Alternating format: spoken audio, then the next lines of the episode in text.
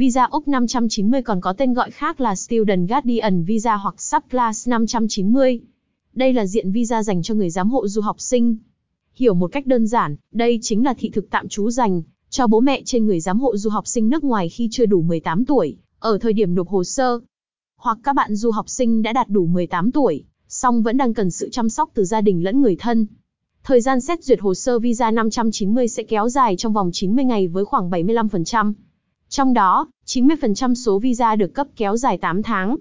Visa 590 là gì? Quyền lợi khi xin visa 590 Úc. Cập nhật mới nhất điều kiện xin visa Úc 590. Nghĩa vụ của đương đơn khi giữ visa 590 Úc. Tìm hiểu quy trình xin visa 590 Úc mới nhất năm 2023. Về hồ sơ xin visa Úc 590.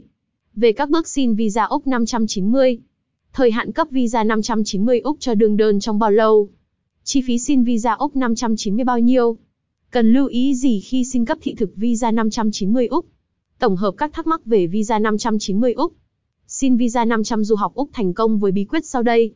Tất tần tật về xin visa 600 Úc du lịch, thăm thân và công tác.